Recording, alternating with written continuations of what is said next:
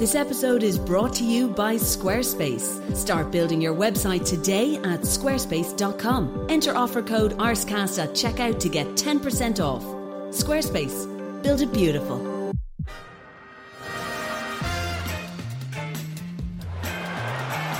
Ahí va a llegar el gol del Arsenal Ozil. Marca Mesut Ozil. Bellerín, qué golazo. Magnífico. Gol. Qué golazo de Bellerín, gol del Arsenal. Gran gol de Bellerín 1-0.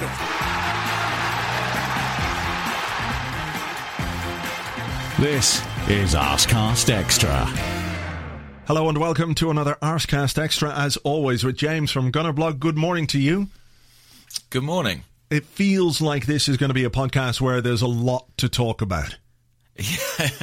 I know it does. Well, fateful words. Let's see. Imagine Yeah. if we ran out of steam after five minutes. Now that would be awkward. Oh, God. Now I've got stage fright. Yeah, it's, yeah. classic. it's been some weekend, it has to be said. It really has. Mm. Eventful. Yeah, for Certainly. in the in the entire world, it's been kind of eventful. You know, um, as somebody who has spoken previously about doing it with a cow, how do you view your prime minister? I mean, he's he's really taken the biscuit, hasn't he? He's really superseded me in that respect. Mm. Um, quite extraordinary. Probably one of the most extraordinary news stories I've ever seen. Especially because, did you ever see the Black Mirror episode written by Charlie Brooker? I think it was about Yeah. almost exactly this happening. That's prescient, isn't it? Yeah, And he saw- or, I saw or, or he heard something. No, he said on Twitter that he he didn't have any inside information. I just it's one of those things, isn't it, that you could say, well, this is quite ludicrous. What if I make the prime minister fuck a pig? That's not that could never happen. Yeah, yeah. So- and yet, And yet here we are. yet. But Don't maybe we shouldn't focus. on- politician. yes, we, we probably should um, uh, move on to to more important things. Um, and speaking of being fucked, felt a bit like we got that done to us this weekend. it did, didn't it? Yeah, it really did. In all the bad ways. Mm. Um, yeah, it was pretty. Oh, pretty pretty frustrating day. All in all, that's putting it lightly. Yes, it is. It is. And look, uh, I suppose. Okay, where do we start with this? Because obviously, there's there's there's ire to be directed at Diego Costa, Jose Mourinho, at Chelsea just for being Chelsea, at Mike Dean, uh, at all kinds of things. So where where should we start? Should we like put Arsenal's side of things first, like Gabriel? Should he have reacted, or or how do we start this? I don't quite I don't quite know. I feel once we get going into this, we're, we'll be good, but you know, it's just I feel like it. I feel like it begins and ends with Diego Costa, does it not? I feel like he was sort of the the catalyst for all the events that unfolded. yeah, he certainly was. Um, Um, third minute of the game. anyway. Okay, well, third minute of the game, he's running through midfield. He trips himself up, as far as I could see. I didn't see any contact from Coquelin. He sat on the ground and gestured at the referee to to book Coquelin. unseemly, I would say. Yeah, it's ungentlemanly conduct. I think genuinely that that gesture should re- result in a booking for whoever does it. That's my my opinion. Whether Yeah. it's uh, Diego Costa or an Arsenal player, don't do that. There was a brief period where um, where that was the case when the referees would dish out a booking for that, but Yeah. it seems like they've really got pretty lax on that now. Yeah, they don't seem to care. No, No. In fact, sometimes they heed the advice more worryingly. Uh, luckily, not in that case. Uh, Coquelin didn't get booked for that. Um, okay, so then we have the coming together with Koscielny in the box. Costa grabs him by the face. He sort of tries to push his face off his face, like uh, Yes. you know, like um, yeah, like in Just that gently nudge it away from the skull. mm, sort of like Silence of the Lambs, you know, and Anthony Hopkins or or, or um, what's his name? His mate, yeah, the peeling stuff away. Yeah, and then he he, he rests way. it over his face, and then just and then just slides it off then to to escape uh, into the night. Hannibal Lecter, that's the guy. So it was a bit like that, and then he swung an arm out and he caught Koscielny, and Koscielny just kind of kept focused on the ball. Yeah, absolutely. Hmm. Which I mean is commendable, hugely commendable, because that was there were several offences, as you say, in succession. I think the worst one was the last one, the kind of outstretched arm. I think he was fully aware that that arm would be making contact with Koscielny's face. Yeah. But I thought Yeah, Koscielny behaved immaculately in response to that. Mm. You can't raise your hands. That, that's what we see every single time. You, you can't raise your hands. There's no mm. justification. We remember Jérémie Aliadière getting a, a red card for Middlesbrough. Well, I certainly remember for, for touching somebody on the face, just like literally touching them on the face, and he got Yeah. a red card plus an extra game ban because they appealed it and they were told that this was a frivolous appeal because you just can't raise your hand. So for me, there's like two red card offences there f- from Costa on on Koscielny. Then the chest bump itself, that a red card? I don't know if that is for me. I, I'm not sure I would like it to be. It certainly cumulatively would be going that way, though, right? If you if you take into account other things he's done, it's definitely it was definitely unnecessary. It was definitely aggressive. Um, so maybe, and what would you say? Would you make that a red card? I mean, look, he he's the one that squared up to Koscielny and knocked him over. It, it felt a little bit uh, Lehmann and Drogba, that kind of that that little bit, you know. If you remember that, the way those two got it on a couple of a good few years ago. I was going to say a couple of years ago, but much of my life has gone past since then. So, um, yeah, that was a good few years ago. It, you know, maybe that in itself, n- not really. You could see how he would get a yellow card for that, but on top of like trying to scrape his face off and then hitting him in the face in the first place. Uh, you know, it, it's definitely cumulative, cumulatively um, close to close to a red card. Yeah, I mean, Koscielny went down pretty hard, but I think he was genuinely caught uh, off guard and off balance by it. You know, Do Um, you I don't think- think it was. Sorry, Go on. do you think Mike Dean saw that or the other incidents? I don't know actually. I've not seen an angle that allows me to form an opinion on that. Yeah. Do you? Do you know definitively? I don't know. I think he had his back turned to um, the the chest bump thing. I think he was going back up the pitch, and uh, that's when it all kicked off. And Gabriel became involved, and he had to turn around and uh, and look and see what happened. But you know, we have this um, this situation where Gabriel's subsequent kick out at, at, at Costa was spotted. Uh, and I don't know uh, quite who saw it or exactly who saw it, but uh, that they could see that, but not see uh, the the face ripping. Uh, just um, it's beyond belief, really, to me. To be perfectly honest. So, Yeah. what, so what Well, about Gabriel's decision to get involved? Well, first of all, Gabriel trots over, and is that not where Costa sort of uh, scratches him on the neck or Yeah. something like that? There's there's an altercation there where Costa raises his hands again. Uh, and again, he's first with that. He's the initial aggressor. Gabriel sort of pushes his arm away, and then Costa goes for him again. Then is there not the thing where he pats him on he pats him on the back or the chest in a very aggressive manner? And the two of them pat at each other in a quite an aggressive manner. Yeah. Yeah, I mean that was sort of very strange behaviour from Costa, like you know, very clearly disguising reconciliation, sorry, disguising aggression uh, as reconciliation, and then they trot back. There's a bit of talking going on. Gabriel's talking behind his hand, and then he, I mean, it's so. I've seen it compared to David Beckham against Argentina in 1998 when he sort of flicked out. I'm sure. I think. I think it was probably even less than that in terms of the contact. Yeah. You know, it's not like it's anything that sent Costa to ground or even seemed to cause him any particular pain. He he was affronted by it, but I don't think he was injured specifically. No, not or, at all. hurt. He's wearing shin No, pads. Yeah, I don't think it, I don't think it did anything to him Mm. of no, and I'm not convinced the referee saw it. It was one of those where the referee kind of blew up and did that walking away thing, and you're all, all you find yourself wondering is what he's being told in his ear because I don't think there's any way. As, although it was right close to him, he wasn't looking at ground level, so Yeah. how could he have known exactly what unfolded? Exactly, exactly. So, who gave him the information? And if it was a, an assistant, how can an assistant see that and not see the the other incidents with, with Diego Costa? That's I mean, that's the thing bizarre. for me. But by this point, they've both been booked. Is that right? Yeah, yeah. They'd both been booked, both and then they moved back into midfield uh, together. Mike Dean's management of the situation was really, really poor. Uh, you know, separate the players, make them go different directions. Um, perhaps there's some onus on on our players to do to do something in that regard. And I have to say that perhaps if, if Mertesacker or Arteta had been on the pitch, I'm not sure that they would have allowed that situation to continue to bubble into midfield the way that it did.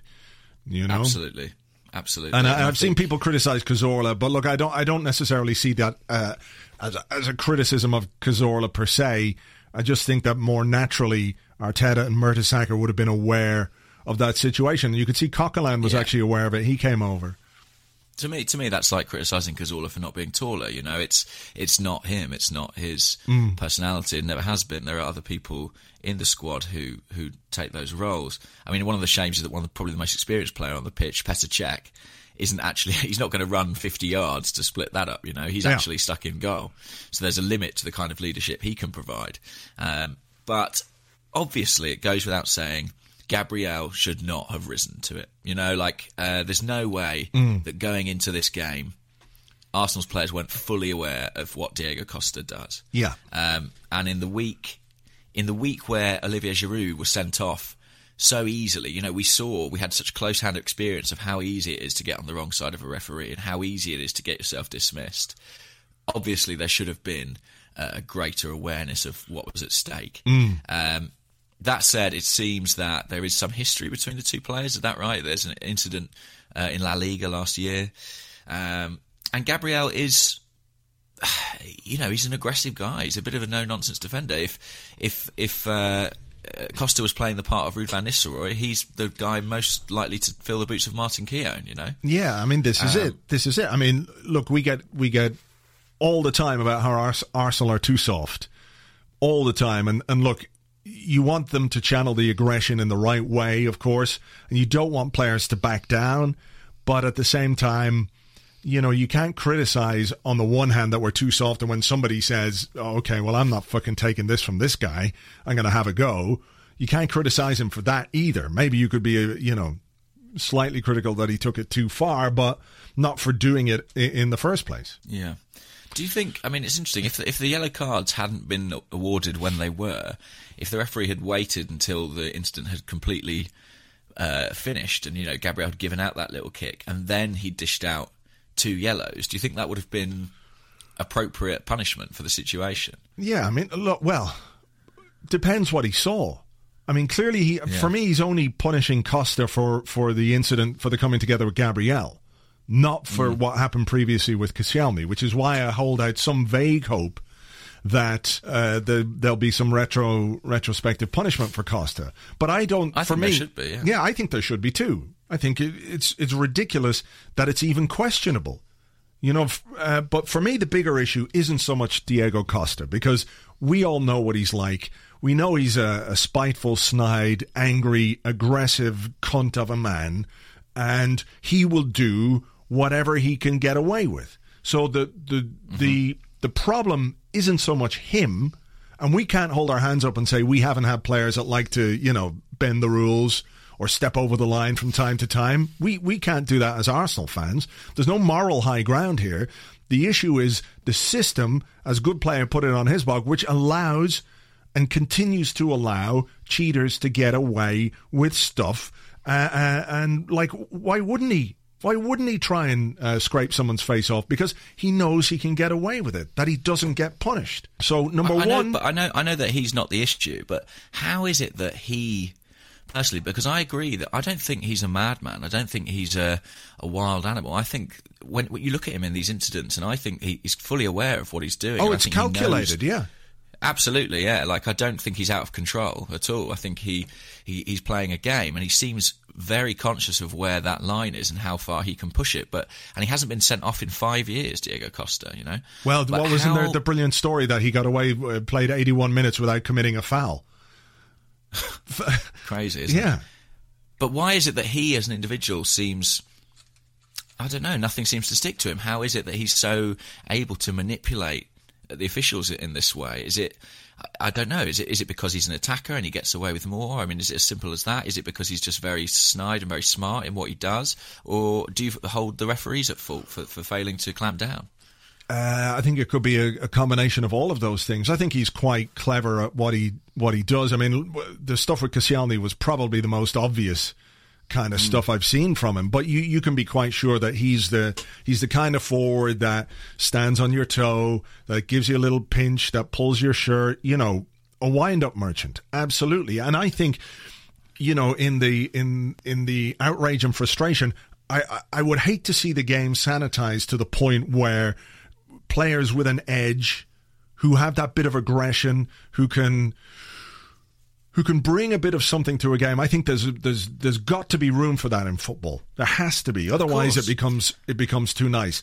The problem is when we can all see that there are ways and means of uh, behavior that goes over the line being punished, and it's not used repeatedly it's not used. I'll go back to what I was saying on the blog about video evidence. It was uh, from the time it started kicking off with with uh, Gabriel and Costa, and by the time they'd moved back into midfield, and by the time he d- uh, dished out the yellow cards, and then the red card, and then there was all the the running around, um, Gabriel taking offence to being sent off, which you know I kind of understand. He lost his his rag a bit.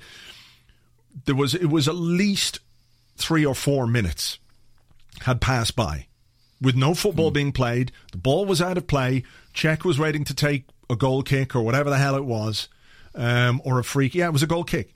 So in that three to four minutes, you can't tell me that uh, an official sitting there watching replays of everything that happened of what led to the incident between Gabriel and Costa because Gabriel wasn't reacting to nothing. The referee's got to be aware that he was re- reacting to something rather than just saying, "Oh, I don't like the look of him. I think I'll do. I'll come over and have a go." You know, in course, all he was that, provoked, yeah. yeah. Well, he wasn't provoked. He was standing up for for Koscielny, what he felt was unfair treatment of Koscielny. But in all of that time, an official could have watched the replays and seen Costa with his hands in Koscielny's face, and he could have seen him hit out with his uh, left hand, swinging an arm out at Koscielny, hitting him in the face again, and, and bit in the earpiece of Mike Dean and said, uh, That's a red card for Costa. Send him off. And, th- you know, there we have, okay, the Arsenal player is punished for reacting stupidly to the provocation of Costa when they move back into midfield. But the guy who started it all, the instigator and the aggressor, is also punished. And Yeah. rightly punished, and punished on the day because it's no good to us now if Costa gets a three game ban. That's a bag of shit. We've already lost the game. We've had to play 10 men against 11 against the champions.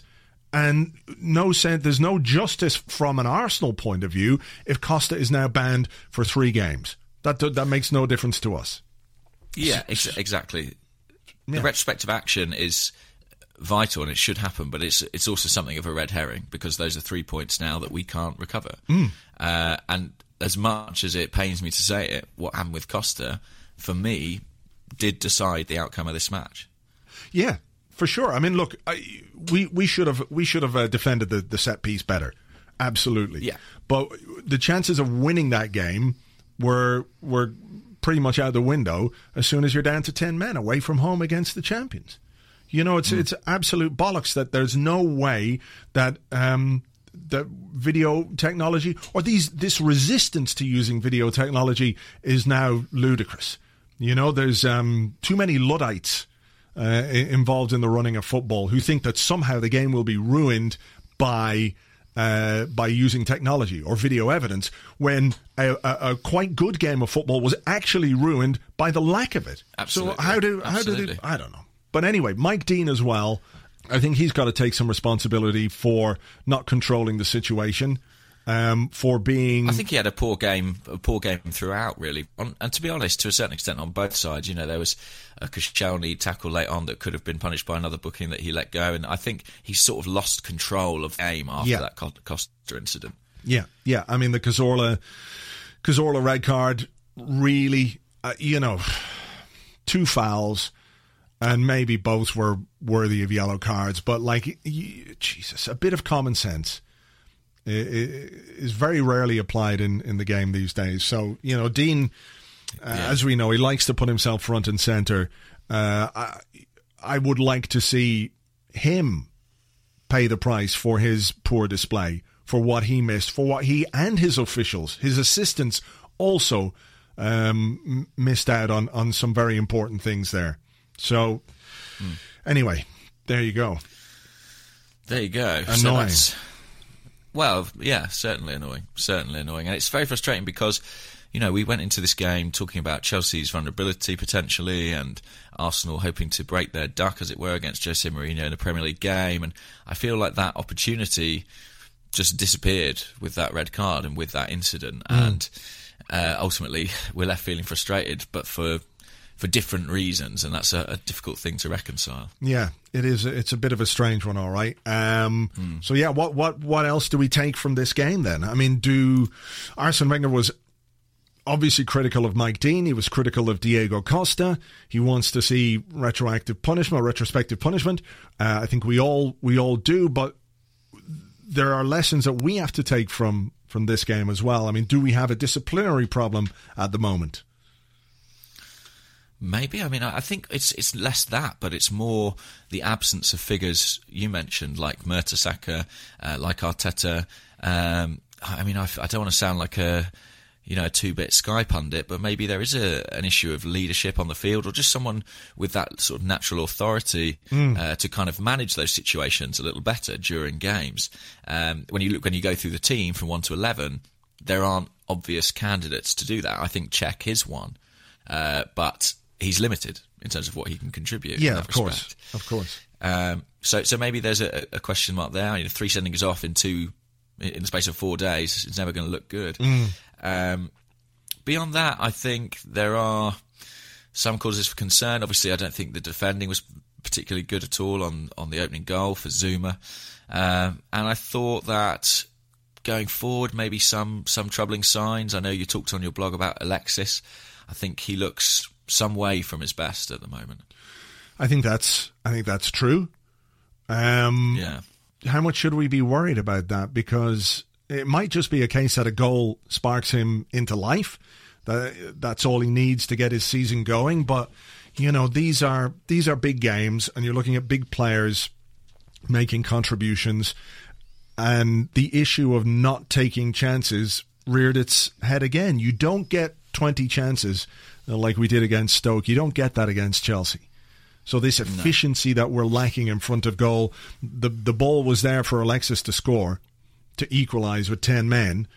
Uh, I wouldn't have said necessarily that that we didn't deserve that. You know, I thought up to eleven versus eleven, it was pretty even. We had some nice moves, um, played some played some okay football. They were a little bit on top, as you would expect. They're at home; they had to go for it a bit. You know, mm-hmm. they really had to ha- have a go at us. So I thought we coped pretty well overall. But yeah, that was that was worrying for me that um, the, the, chance that he had was was missed quite so badly.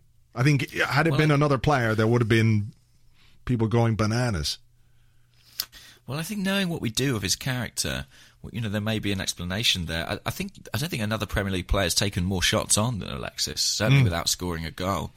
And he's not the kind of guy to, when things aren't going his way, kind of relax into that and wait for it to come. He doesn't have that sort of Theo Walcott attitude we spoke about last week of, well, you know, I have confidence in my ability and the girls will go. He, he's someone who will force, try and force the issue, I think. He's someone who will try and make things happen to try and uh, run himself out of a rut.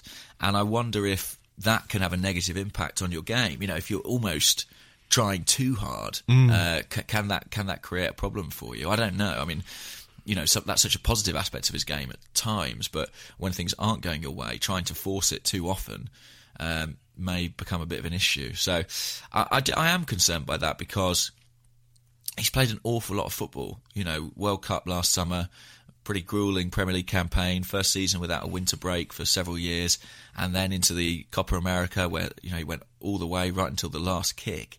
So although he has had a break, I do wonder about the the strain, sort of physically and mentally, that he's been under in that time. And you know, you, you have to wonder if it might be worth. He would absolutely hate it, but taking him out of the firing line for a little bit of time until he can recover. I don't necessarily believe that just playing yourself back into form is always the best solution.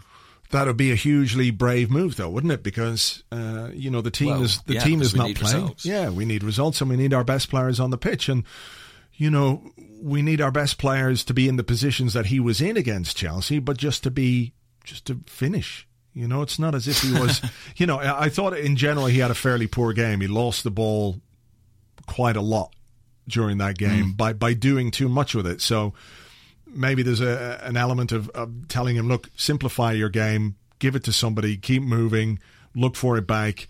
Don't try and beat four or five men time and time again when it's not working for you, you know? Um, but yeah, I think that would be a hugely brave move, and I, I really can't see it Really can't see it happening, particularly as we've got a, an important game coming up on on Wednesday. Uh, well, it takes on. I feel like it takes on a lot more importance now. You know, yeah. like uh, off the back of two defeats, a third defeat on the bounce against Tottenham is pretty unpalatable. Yeah. What what what way would you approach this? Because there's obviously with the Capital One Cup a, a, tradition or a history of, of rotation of of giving fringe players a chance. Uh, we saw the manager rotate six times six players for for the midweek game in Zagreb last week. That didn't work. So do you think that will spell a bit more caution from him in terms of the number of changes that he makes? He's obviously going to have to make one with Gabriel out anyway. And is Cazorla out for this one? He will be, yeah. Yeah. Uh, so I mean, it's uh, there'll be a couple of enforced changes there. I imagine certainly the goalkeeper will change. I think uh, David oh, Ospina. I wouldn't. I wouldn't. You wouldn't. No, I really wouldn't. I I wonder if he'll. You know, he stuck with uh, Fabianski and Szczesny and all the way in the cup competitions to the final last mm. year. I think he'll. I imagine he'll employ the same policy this year. I just think for um, this game, you know, the the it's not so much the importance of the competition, but the importance of this game in the context of our season and, and what we need yeah. to do in response to the last two games, two defeats. I think play your play your best side, play the best possible what, side we can put out. Maybe one or two changes. Of, what did you make of uh, the fact that Alexis and Özil were the two players withdrawn against Chelsea? Did you did you just think that was because maybe they were a bit tired having stayed on the pitch uh, in midweek in Europe, or it, yeah. it, was just a, an odd thing to me to see our two, you know, marquee players being the ones to come off at a time when we were chasing a game. Mm, yeah, I mean, maybe that's maybe that's uh, a message from the manager about the contribution that he wants from them. I thought mm. Ozil uh, put himself about a bit actually in the second half and uh, was quite strong, won a couple of good tackles, and I think it was a tackle from Ozil that uh, in the centre circle that brought about that chance for Alexis. Um, but yeah, maybe it was a question of them being tired. But uh, as well, when you are down to 10 men, it's difficult. Uh, there is a, a, sense, though, that we're not quite getting as much as we should be getting from those two guys this season. I yeah. know it's early days and there's probably reasons for it, but just in very general terms, what what we're getting from Alexis and from Ozil maybe isn't quite enough. I mean, to put it bluntly, those two players of that caliber, they this year, having had the period of acclimatisation that they've had, having achieved what they have in the game, should be individuals who are in contention for the major solo awards. They're two guys who both have the talent to be the player of the year this mm. season. You yeah. know, there's no question about that in my mind. And they're at, at present you couldn't put either in that bracket in terms of what they've offered. So there's definitely more to come from them and perhaps Wenger is mindful of that. Sure. I mean, I, I, yeah. I mean, for me, the talent that they have, th- these are two guys that should be bossing games between them. Mm. They should be able to take control of, of certain games, and I don't mean that they should take control against uh, Chelsea when, when you're down to ten men away from home, but I do think, in more general terms, that we ought to get we ought to get a bit more from them and I hope that's the case. I would play both of them against uh, Tottenham on Wednesday. Well, look, I would love to see a full strength team against Tottenham. Mm. Um, I, I, don't think Arsene would have planned for that. I think ideally he'd be rotating in this game, but I do just wonder if circumstances will force his hand. I mean, he has to field a strong team because I do think you know what are we a handful of games into the season, sort of six or seven or so. We've stuff. I think it's seven games, three defeats. Mm. I think if we would go to eight, four and eight, wouldn't look pretty at all. No, um, especially with all the talk coming into the season about how important it was to make a, a positive start. Yeah, and I think Tottenham are going to play a fairly strong side, as as strong a side as they can put out. I think they have to target this competition. You know, I, I think top four is a big ask for them, given the, the quality of some of the other squads in this league. So domestic cup must be a real priority, and mm. I think that I think it will be the strongest Tottenham team. All right. Well, we'll uh, we'll see what we do. We'll uh, we'll cover that game in the Arsecast on Friday. But anyway, look, there's uh, part one of this week's Arsecast Extra. We'll be back with part two, your questions and more right after this.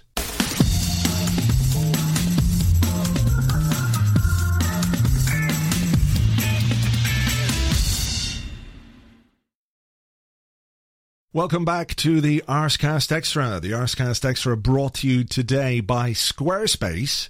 James, you used to have a, a blog. Do you remember you got this name Gunner Blog? There's a blog. Yeah, yeah, I know. it rings a bell. Yeah. But you know, you used to write on it and stuff. Yeah, I know. No. Halcyon days, weren't they? They sure were. But if you were starting a website now, I'm going to give you five reasons why you should use Squarespace. All right? Reason Okay. number one sites look professionally designed and there's no coding required. I know for a fact you're not good at any of that. I am absolutely useless at both design and code, so Hmm. I'm intrigued. I'm, I'm already on board. All right. Easy to use tools. I know that you struggle with anything a bit more than a stone to crack nuts open. Yeah, I can sort of get by with a flint, but Hmm. anything more advanced is, is troubling. Okay. Uh, State of the art technology, which keeps your site up and running. So you don't have to worry about the server guy or anything like that. Well, you've had many emails from me in the past about servers, and I don't even really know what a server is. Uh, if it's not in a restaurant, I'm confused. So, yeah, okay, interesting. Uh, it's trusted by millions of people and some of the most respected brands in the world. And I know how you like to be associated with with with the top brands. We all know that. Yeah. Well, if they pay me, Hmm. certainly. That's that's absolutely fine. And uh, final one, it starts at just eight dollars a month, and you get a free domain name if you sign up for a year. That's actually a very good deal. As a man who just had to renew a load of domains, getting a free domain name at eight dollars a month, not too bad. Not too bad at all. Gunnerblog2.com. That's what it should be. yeah, exactly. Yeah. So if you're looking to start a website, you should look at squarespace.com. You can start a free trial today with no credit card required at squarespace.com.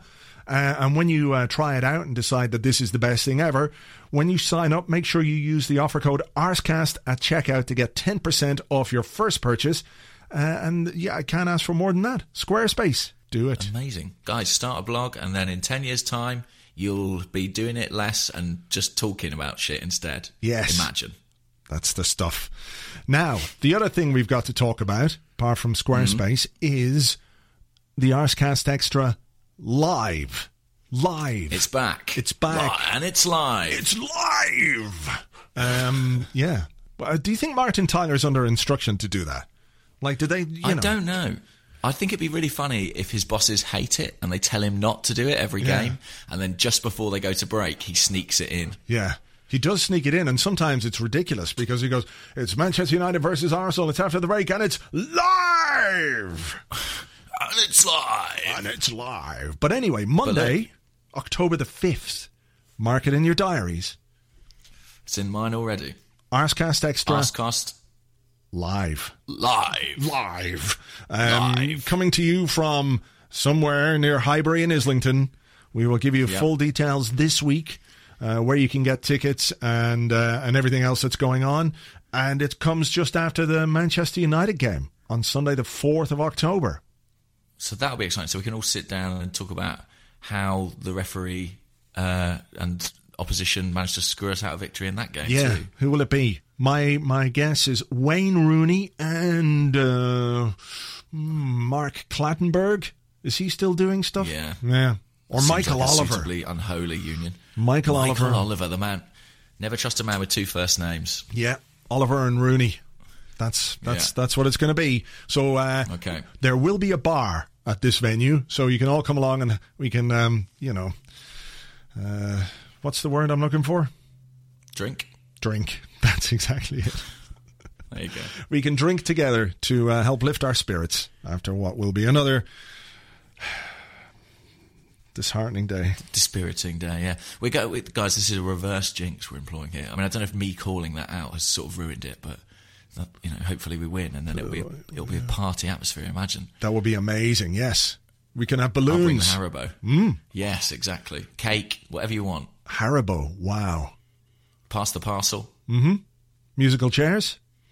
All the games. I'm all for it. Yes. all for it. So that's uh, Monday, October 5th. Uh, keep an eye on arseblog.com and on our Twitters uh, for more details on that. So now, questions and stuff. I suppose we should preface this by saying a lot of the questions involve the word Costa and pig Yes. for some reason. Uh, yeah, I don't know. It's it's interesting, isn't it? It's Hmm. a confluence of ideas. I mean, who should go first on this auspicious occasion? I am going to let you go first.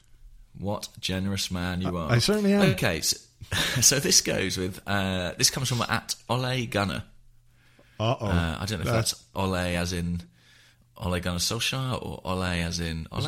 Is it Ole or Ole? That could be. Oh, see. Ole. I think it's Ole. Ole! Yeah. He's got an umlaut on the O. I, I'm not. I mean, but then a lot of Arsenal fans have that. It's Does that then become. Ule? I don't know. Ule. Yeah. Ule. Anyway, he asks, Mm-hmm. and look, I doff my cap to this chap, Ule, for putting a positive spin on things. He asks, have we played a more comfortable first half against Chelsea in the last four or five years? Good question. Um, it, n- it never felt like we were under real pressure. They had a couple of shots, I think. Pedro, he looks like, dare I say it? I don't want to like jinx him, or but it, there was a whiff of the Andros Townsend off Pedro, wasn't there? Lots of Right. shots, but none of them going anywhere near the goal. Really, I think there was one Okay, that Cech yeah. had to save. Uh, and I expected them to be a bit more on t- the first maybe 15, 20 minutes. I was looking at it going, you know what? They're actually um, they're they're sitting back, and they're going to try and hit us on the counter, which is kind of what they like to do. Uh, but then we we sort of sat back and invited them onto us. Overall, I thought we defended pretty well.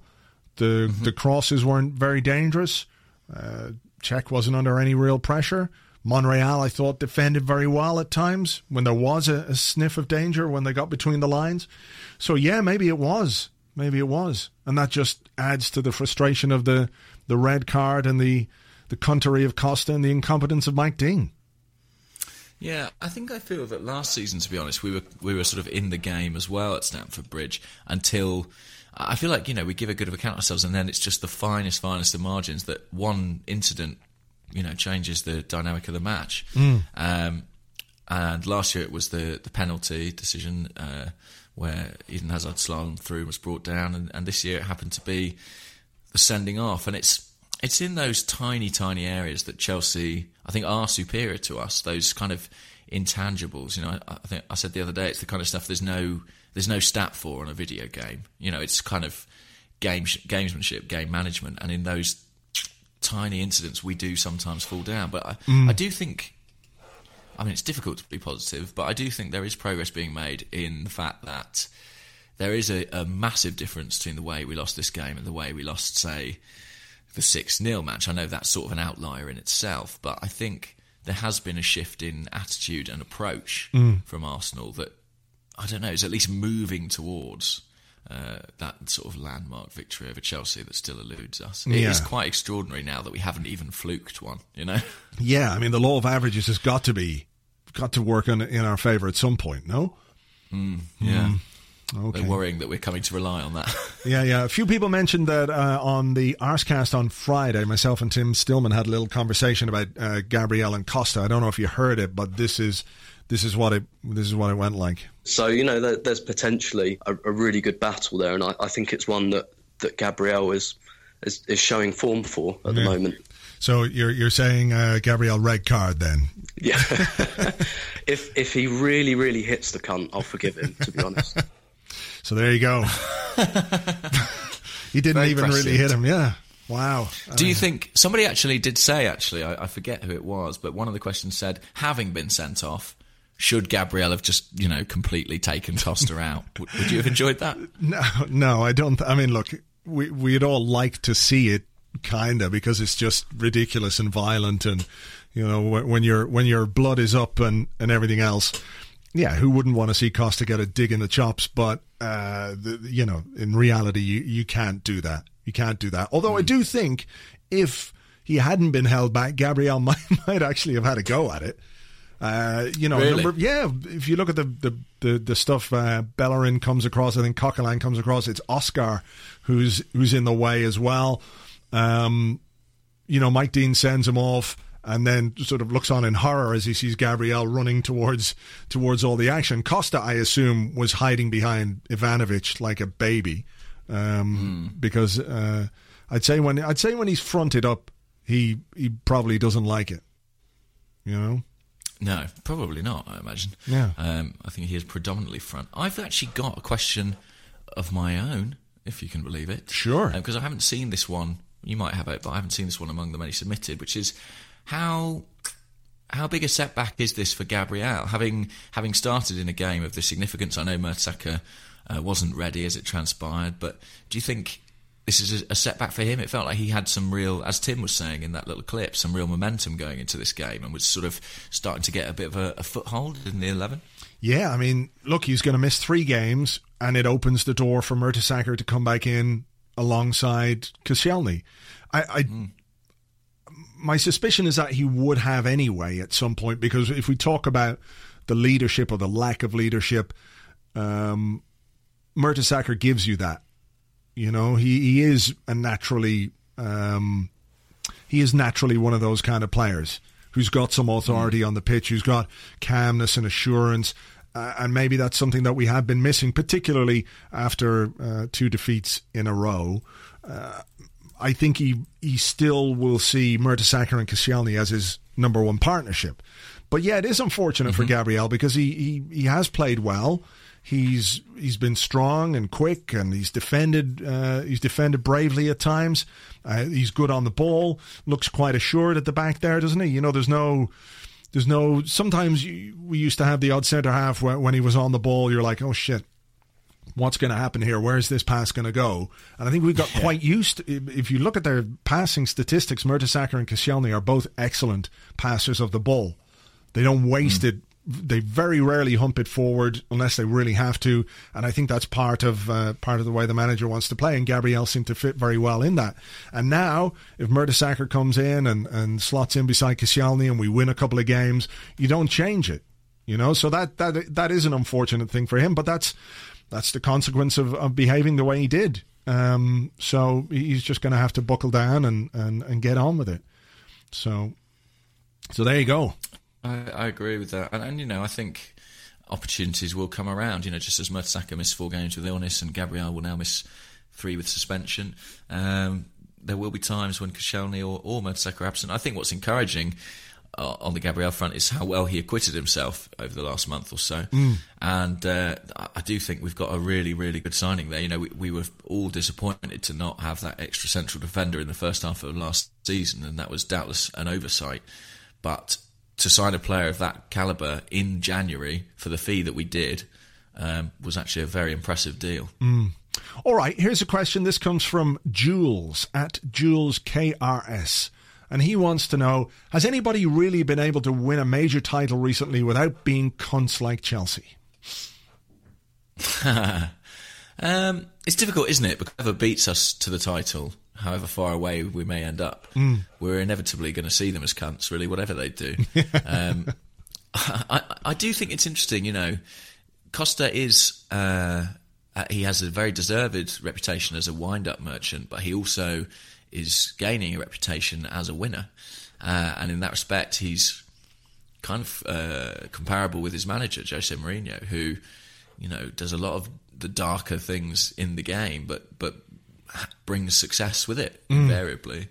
Um, and I think if there has been a criticism of Arsenal in the past, it might have been that you know there is a kind of soft underbelly at times. We can be a little too nice. I think that that's I think that's been more true in previous uh, iterations of this team. You know, if I think back to the kind of 2007 8 to 2013 era, I think we were softer then than we are now. Mm. But um, yeah, it's interesting, isn't it? I do wonder to get over that line. You think of Alex Ferguson and what he was prepared to do to win games, and and even the Arsenal teams, characters like Keown, characters like Vieira, who for all his class was a real competitor as well. Yeah. Uh, even if someone like Dennis Bergkamp, who is the epitome of kind of grace on the football pitch, he wasn't adverse to throwing an elbow when required, or certainly making his presence felt. You know. Yeah, but I mean, even um, something like uh, if you remember Ferguson playing Darren Fletcher in certain mm. games, not necessarily for what Fletcher could bring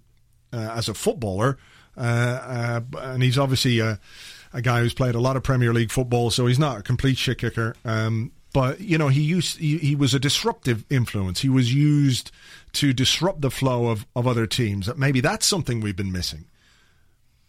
Certainly, and I think the discovery of Coquelin, you know, almost by fluke, almost by accident, in terms of how he actually ended up with a place in the starting eleven, has has been progress on that front. But it doesn't mean that there's not more that we could do in that respect. Mm. And you know, if you think about somebody like a Keown or like a Ray Parler, who may have fulfilled a little of that Fletcher function. I don't want to downplay what a good footballer he was, uh, but would Arsene Wenger have ever recruited a player like that? Or, you know, it's kind of, they were part of the squad that he inherited, but would he have gone out and sought a player of that ilk? I don't Flamini? know. Um, Flamini. Flamini is one. Um, that's a, a good example. Been others, Grimandi too. Yeah. Wasn't adverse to that kind of thing. Um, but yeah, I, I- do wonder about that, that little edge. I do think we could do with more of that, and we see it in Alexis. I think we saw it in Gabriel at the weekend to an extent. Martin Keown himself said he thought it was good that Gabriel stood up for his teammate. You know, he was encouraged by that, and I do think you you need to foster some of that attitude. At this point, we had some technical issues, which James went away to fix. And now he's back, picking up where he left off, but sounding different because he's in a different room. Yeah, and it, it might sound strange to talk about a player now who didn't actually wasn't part of the starting eleven for the Chelsea match, but if you look at someone like Olivier Giroud, and I know his performance in midweek in the Champions League's been analysed to death, but hmm. if you compare him with Costa, I actually think Giroud's probably got a, a greater level of, of technical ability than Costa, but he doesn't have that same edge, that same willingness to engage in these kind of altercations and battles. And I actually think if he did, he would be a, a superior player and maybe more of a winner. And I do think there is something in that, that thing of, you know, can you be too nice as a footballer? And is that a characteristic of this team? I know Roy Keane, we sort of laughed off his, his criticism in the summer about being too concerned with selfies and things like that. I think that was probably unduly harsh, but I don't know. I, I do wonder if that competitive streak is quite as present in this Arsenal team as it might be in the others who, who go on to, to win the thing. I mean, what, what's your opinion on it? As I said earlier, I think there's there's got to be room for players who have an edge and who who make life difficult for for the opposition. Um, maybe there is just a bit too much from an Arsenal point of view of, of wanting to do things the right way. And I don't know if you can necessarily be critical about that. Like, you know, can you be critical of a team that wants to actually just play nice football? I suppose you can, in the sense if it doesn't work or if you don't win. Um, it seems it seems a bit counterintuitive, doesn't it? That you could you could be critical of a team or or players for for not being like absolute wankers, but that's the reality of top level sport at times. So yeah, look a, a bit more of that, um, but obviously within reason. You don't want to be the Diego Costa guy. You don't want to see some guy trying to rip off a defender's face. Um, so yeah, I mean, um, on that subject, Rob Sell, at I am Rob Sell asks, would you take Diego Costa in a parallel universe? How would you feel about someone of that nature if they were playing in our colour, colours rather than the, the opposition? maybe it's my Arsenal fan bias, but I feel like if we had a player like that, he would be more punished than Diego Costa is for Chelsea. That's very interesting. That's very interesting. What? Why do you? What, what makes you say that? I I don't know. It's just my set. I mean, it could be just me looking at things with an Arsenal bias, hmm. just thinking, okay, well, that's that's the way it would work. You know, the the fight fire with fire thing that went on at the weekend with Gabriel. Like, oh, yeah, Arsenal too soft. Gabriel fights back. Gabriel gets sent off, and that hmm. you know that was that was the this the situation. The rights and wrongs of it aside, we ended up with a player getting sent off. Now, some of that is on us, but also I think it was uh, a referee who, who was quite happy to do that. If you you know didn't seem willing to send uh, Costa off, he dived in the second half trying to win a penalty. The referee waved play on. He kicked out at Oxlade Chamberlain. Surely the the assistant or somebody saw that. So I don't know. Some players just get away with stuff, and I just feel like we're we're the sort of club that gets quite harshly punished for offences which aren't quite as serious as as other clubs. But I, again, that could be just my Arsenal hat. It, it could be. Could be. It'd be interesting to see, of course. I hmm. mean, it's funny we faced a similar conundrum when Arsenal were in signing Luis Suarez. You know about how we would feel about having a player hmm. who, who's. I think to be fair though, I think he took it. You know, he, he did things that were much worse in my eyes than, than some of what Costa's done, hmm. uh, which does at least seem to be confined to vaguely footballing matters. Yes, yes, for sure. Is it, is it my turn for a question? I think it is. Yeah, yeah. I'm I'm struggling here because again, it's like Costa, pig, Costa, pig. Um, yeah. Okay. I've got, I've got more for you if you want. oh yeah. Okay. Yeah. If you've got another question. Well, okay. Uh, this there's a few on this subject, but um, we don't quite know the extent of it yet. But Tom Wheel at Wheelie Bin 101, nice little pun on his own name there. I like it. Yeah, I do like that. Although, does anyone want to be compared deliberately with a wheelie bin? But they're very handy things. They I mean, do you remember the old bins that you used to? I mean, they were they were a nightmare. You used to have I to mean- try and lift a really heavy bin outside for the bin men to come and take it, and all of a sudden, it's like wheelie suitcases. Like, why What- did it take human beings that long to think? You know, I'll put fucking wheels on a suitcase. Yeah, because the invention of the wheel came a long way before the invention of the wheelie bin. Sure. The, uh, the wheel was invented, then the bin was invented. Yeah. And it took some genius to think, hey guys, let's combine these two and save ourselves a lot of trouble. There should have been a committee years ago, the wheel committee, that would sit down and decide, right, something new has been invented, like a bin or a suitcase. Hmm. Does this lend itself to wheels? I'm not sure there's anything that wouldn't be improved by wheels. apart from more wheels. Like you wouldn't Wheels on wheels, wheels, on is unnecessary. Yeah, But any other object constructed by man, stick a pair of wheels on it, I think it's an upgrade. yeah, I'm with you. I'm looking at a looking at a mug here which has Yeah. no wheels on it, but if it did have wheels, I could whiz it back and forth. Yeah, oh, pass me that tea. One Yeah. second, just roll it. I don't even have to leave my seat. Look at look at listen. I, you can you can hear this. This is a chair, a chair that for many years was a, a thing people sat on, but couldn't do this. Wow. I mean, and, and I can tell, I, I can't see you, but I think we all know you're having an absolute barrel of laughs. Absolutely, and I can twirl like twirl. with my chair. Uh, See, That Right. was a seating device. It is now a vehicle. Yeah, exactly, exactly. But anyway, uh, back to the question. The question, um, and maybe we can use wheels to help solve this problem, stick them on another player, I don't know. But he asks, how can we replace Coquelin during his injury? Well, A, we don't quite know how injured he is. Well, we don't, but he plays for Arsenal, so we can assume he's close to death. That's just a moment's silence there for Coquelin. Yeah. Uh, how do we replace him? Okay, here is what I would do. I would play Ramsey and Arteta together in the centre of midfield.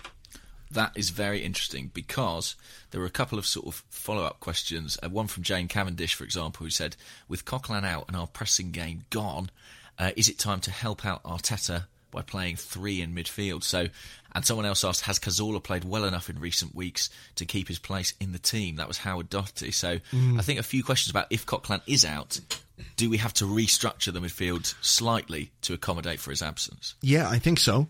I think so. I, I Arteta and Ramsey is a partnership that worked pretty well in the past. Mm-hmm. Ramsey did a lot of the running. Arteta moved the ball about, and you know we are we are where we are in terms of uh, available midfielders.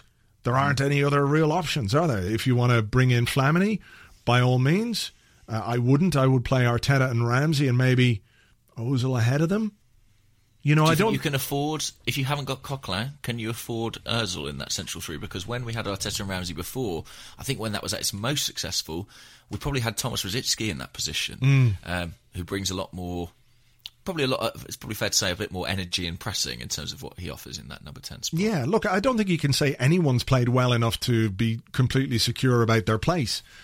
But maybe the manager has to now think about different ways of getting his team going, his team moving, because performances haven't been terrible, but it's fair to say we haven't clicked from an attacking point of view, and midfield uh, it feels imbalanced with Ramsey on the right.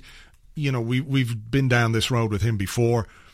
He can do a job out there for sure, but it's not the best job that he'll be able to do for the team.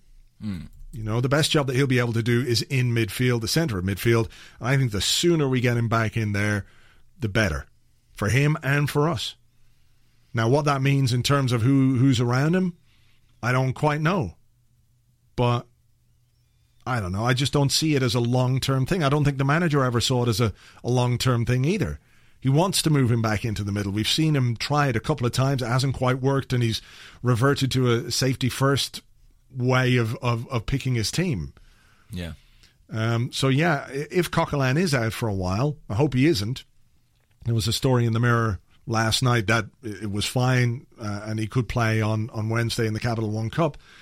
But I might even like to see Coquelin and Ramsey together. That'd be intriguing, certainly. I mean, we saw it. Was it in the first Premier League game of the season against um, West Ham for the first half? Didn't click too well then, but I do wonder. I, I think, especially if Coquelin is out, I think we can expect to see Ramsey restored there. I think that's how Arsenal will compensate for the loss of physicality that, that will happen. Um, have you got any more questions, or are you still still running dry over there? I, I'm still running dry. Do you have any more, or is I probably do. I probably do. let's have one Uh, more then, and we, we better call this uh, this pig fucker a, a day. Okay, this is an interesting one. It's almost an ethical dilemma. It's from Goonie Goo Goo at Goonie Goo AFC. I enjoy that name. It's like a Twitter account's been opened by a baby. And uh, they ask, why didn't Koscielny go down like a sack of shit when Costa hit him in the face? We missed a trick there. because the ball was still in play and he was focused on doing his job as a defender. That's why. That's a very clear answer. Mm. That's a very clear answer because it's not as if it was an off the ball incident where there was no consequence. Had he gone down, and Costa puts the ball in the net, if a foul's not given, you know, that's a big Well, a risk to foul take. wasn't given. Nobody saw it, amazingly. So that's why he didn't go down. Fine. So he, Right. pl- he did absolutely the right thing. Yeah. Yeah, I mean, I understand what people are saying that, you know, if he had gone down, perhaps it would have sparked some kind of, um, you know, refereeing discussion with his with his officials, and maybe they would have decided that they'd seen something the way they did with, with Gabriel sending off. So who knows? But when when the ball's in play, you play the whistle. You know, it wasn't like he was absolutely polaxed either. It was, you know, a few fingers across the nose, and uh, I'm I'm not sure it was pleasant, but. Uh, It was somewhere between a polaxing and an Aliadière. Yeah, exactly, exactly. So, uh, you know, he did the right thing by staying on his feet. You know, he went down when when Costa bumped him in the chest, and that was off the ball. Yeah. And and the ball was out of play, so he was in, he was right to do it there. Now, uh, I would have been pretty disappointed in Koscielny if he'd writhed around on the ground, because that's part of what we hate about people like Diego Costa, because he would have done that. So, again, it comes back to, oh my goodness. Wow, an accident happened here, guys. Was that an earthquake? No, it was just me knocking a microphone over, but still exciting. Was quite exciting. Probably the most exciting part of the uh, of the podcast. I have I have one more question. It comes from HC Yes. at HC Fog T T Man. Okay. and he wants to know what's the point of anything. Yeah. I mean, listen, HC, it's a question I ask myself regularly when I'm walking around knocking microphones over, seeing my team lose hmm. due to terrible refereeing decisions. But then something will happen. I'll be walking down to the train station and I'll think, do you know what? I'm going to pop into this shop and I'm going to buy a Kinder Bueno chocolate. Have you ever had a Kinder, Bu- Kinder Bueno? I, I think I probably have many years ago. it's like a kind of wafer and it's got a sort of delicious hazelnut centre to it and you can get them in milk chocolate or white chocolate variety Yeah. and i just knock back one of those and i think maybe it is all worthwhile Yeah. Do you hear the dog? i can hear the dog Yeah. see all the it's the little things that make the difference don't they It is, A- yeah. a dog barking a kinder bueno crumbling between your lips um knocking a microphone over and being able to laugh and chuckle about it Yeah. even though you, you quite hurt your elbow while doing it it's it's these little things. You know, one day your wrist's broken, the next it's not. One Yeah. day you're wearing a tracksuit, the next day it's a different tracksuit. Life is a mutable thing, and we should all embrace it. And one day, one day, Diego Costa will be dead, That- and that's a cheerful thought, isn't it? It certainly is. I mean, how could we all not feel alive on that day? I mean, we will be too. So, I mean, there are there is a downside to everything. Oh, But we focus on the positive. Like the first question of this section of the podcast. Have we had a half like that against Judge for five years? Look for the look for the little moments of hope. Exactly, the things that make you feel alive, like when you're standing um, in a in a football stadium and it's half time, and you don't really need to go for a wee, but you know that at some point in the second half you're gonna. So you queue up, and then there's like five guys standing behind you waiting to go as well, and you're not really ready, and you have to concentrate so hard just to start the the trickle, and then I you go countdown Yeah, and then it, it starts, and then maybe it stops again, and then and then it start, and you're off, and you do it, and you do this little half wee, and and you come out and you feel, God damn it, I pr- I performed under the most pressurized environment that there is. I You mean, really I- achieved something Yeah, that day. that really is pressure there. And look, maybe it wasn't a great weekend. Maybe your team lost. Maybe it was unjust. And maybe you're thinking, I don't know how I'm going to get through the next week. But then maybe something happens and you find out that the Prime Minister of your country has fucked a pig in the head. and I think we can all just take a little bit of hope from that and just think maybe it is all going to be okay. Um, and I think on that note, on that beautiful note, we ought to leave this Arsecast Extra. Mm. Um, we will be back on uh, next week. Next We week. will. We Next will. week. And then the week after, uh, if I've done my maths correctly, we will be live. live. Yeah. Uh, so keep an eye on details for that. We'll be going over the Capital One Cup game uh, on Friday on the Arsecast then, and we'll be back next Monday with a with a more life Leicester affirming. away. It will have been. Wow, that wasn't that wasn't easy last season either. So No, no, dark times. we will see. All right, well, uh, take it easy, folks. Keep your bits out of pigs, and uh, we'll catch you on the next one. Cheers. Bye bye.